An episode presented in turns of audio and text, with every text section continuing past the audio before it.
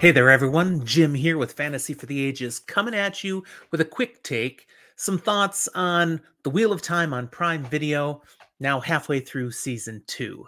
If you enjoy what I say here today, or even if you don't agree with me at all, but still I filled a little of your time with interest, go ahead and like this video. We hope you subscribe to our channel, leave comments down below, and check out the show notes on all the other ways you can get in touch with my son Zach and I. Thanks. Right up front, let me be clear I am not revealing any spoilers here about the TV show. This is only touching on what has been revealed through The Wheel of Time, Season 2, Episode 4. If you've read all the books already, you'll probably appreciate my thoughts a little more than otherwise, but you're fine if even you're just a TV watcher. To be perfectly transparent, I was not on board with some of the adaptation choices made in season one of The Wheel of Time. It was a hot mess in many ways. Something that definitely did not help then was that I and so many others were left to stew in our frustrations for so long before season two came out. That being said, I'm pretty surprised to find that the adaptation choices they're making so far in season two, they're working for me. I'm enjoying the story as it's being told. Season one is proving an acceptable foundation for what they are building now in season two. And some of these adaptation choices, they really make a lot of sense in light of three particular things the rest of the story that's waiting to be told, the non book readers who are watching this show who would never be able to comprehend some of the original content in light of the limitation Amazon is putting on them of just having eight episodes per season. And then the need to show rather than tell when you're putting something into a screen medium. Accordingly, here's my surprising list of the top 12 changes from the books to the show that are totally working for me now and really emphasized in season two. Number 12, from the bottom to the top, Mat's imprisonment by Liandrin, and then his release, sort of. Number 11, Min being a tool of Liandrin, Black Ajah, and the Forsaken Ishamael we've just seen. Uh huh. Number 10, Ishamael acting much more openly we're seeing his manipulations. I mean, at least as perceived by TV viewers, we're getting to see this guy is active. Number nine, Lan being released from his warder bond and falling in with Alanna and her two warders.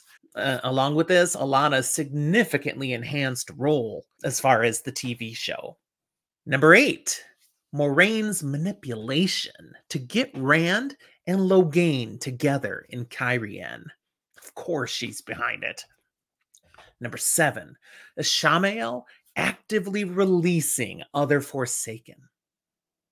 Number six, Selene, aka Lanfear, and that physical relationship she's in with Rand uh, until she isn't, right at the end of episode four.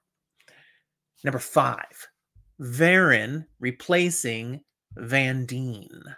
Adeleas and Vandene? Nope. Adeleas and Verin. Yeah, that works. That will pay. Number four, the length of Nynaeve's accepted testing. They did some really cool things with Nynaeve's character through that choice. I approve. Number three, Elyas as the tracker slash sniffer for the group that's hunting for the Horn of Valere. Yeah, I mean, he replaces a character from the books by coming in this way. It was a great way to introduce him, great way to get him with Perrin. And that other character, really not essential. This was great. Number two, Perrin, Loial, and the Shienarans encountering the Seanchan the way they did. What a fantastic way to introduce the Seanchan more fully, to make it clear they mean business, what a threat they are, I mean, oh, and man, Uno. Ooh, I know we grieve for Uno, but that made a point. you, you see what I did there? Okay. Finally, number one, Perrin and Loial now being used as the bait for drawing Nynaeve into Liandrin's web, which of course sucks in Egwene and Elayne. that works too. I mean, that makes total sense. It's real. Liandrin doesn't have to lie about that. Gets them interested in wanting to go and help. Great adaptation choice. Totally approve. So that's what I got for you. They're telling a good story. They're telling it a different way, but it's really working now. And I'm excited for the rest of season two. I feel so much more upbeat about this show than I did after season one. And I hope it just keeps getting better. Thanks for watching. We'll talk to you next time.